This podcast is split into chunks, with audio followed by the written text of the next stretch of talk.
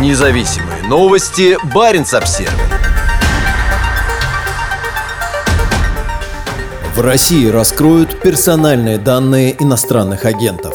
Согласно распоряжению правительства, опубликованному в пятницу, со следующего месяца российские власти начнут публиковать личные данные людей и организаций, признанных иностранными агентами. Министерство юстиции ведет реестр, в который входят около 200 физических лиц и организаций иностранных агентов, которые, по утверждениям властей, получали иностранное финансирование и занимались политической деятельностью. Согласно распоряжению, подписанному премьер-министром Михаилом Мишустиным, с 1 декабря Минюст будет размещать на своем сайте идентификационные номера налогоплательщика, страховые номера индивидуального лицевого счета, а также имена и даты рождения иностранных агентов агентов. Министерство также должно будет публиковать основания, по которым человек или организация включены в реестр иностранных агентов. Признание иностранным агентом, несущее в себе негативную коннотацию советских времен, накладывает строгие требования по маркировке и отчетности. В последние годы в рамках широкомасштабной кампании по подавлению тех, чья точка зрения отличается от кремлевской, в реестр попало большое число независимых журналистов, активистов и деятелей гражданского общества. В Кремле утверждают, что одиозный закон об иностранных агентах создан по образцу аналогичного законодательства в Соединенных Штатах.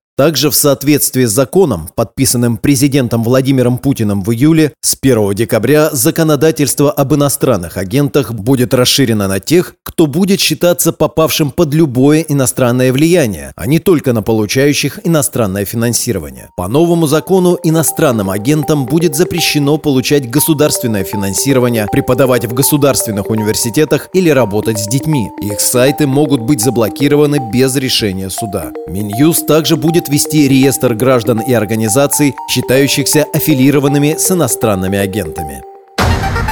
Независимые новости. Барин обсервис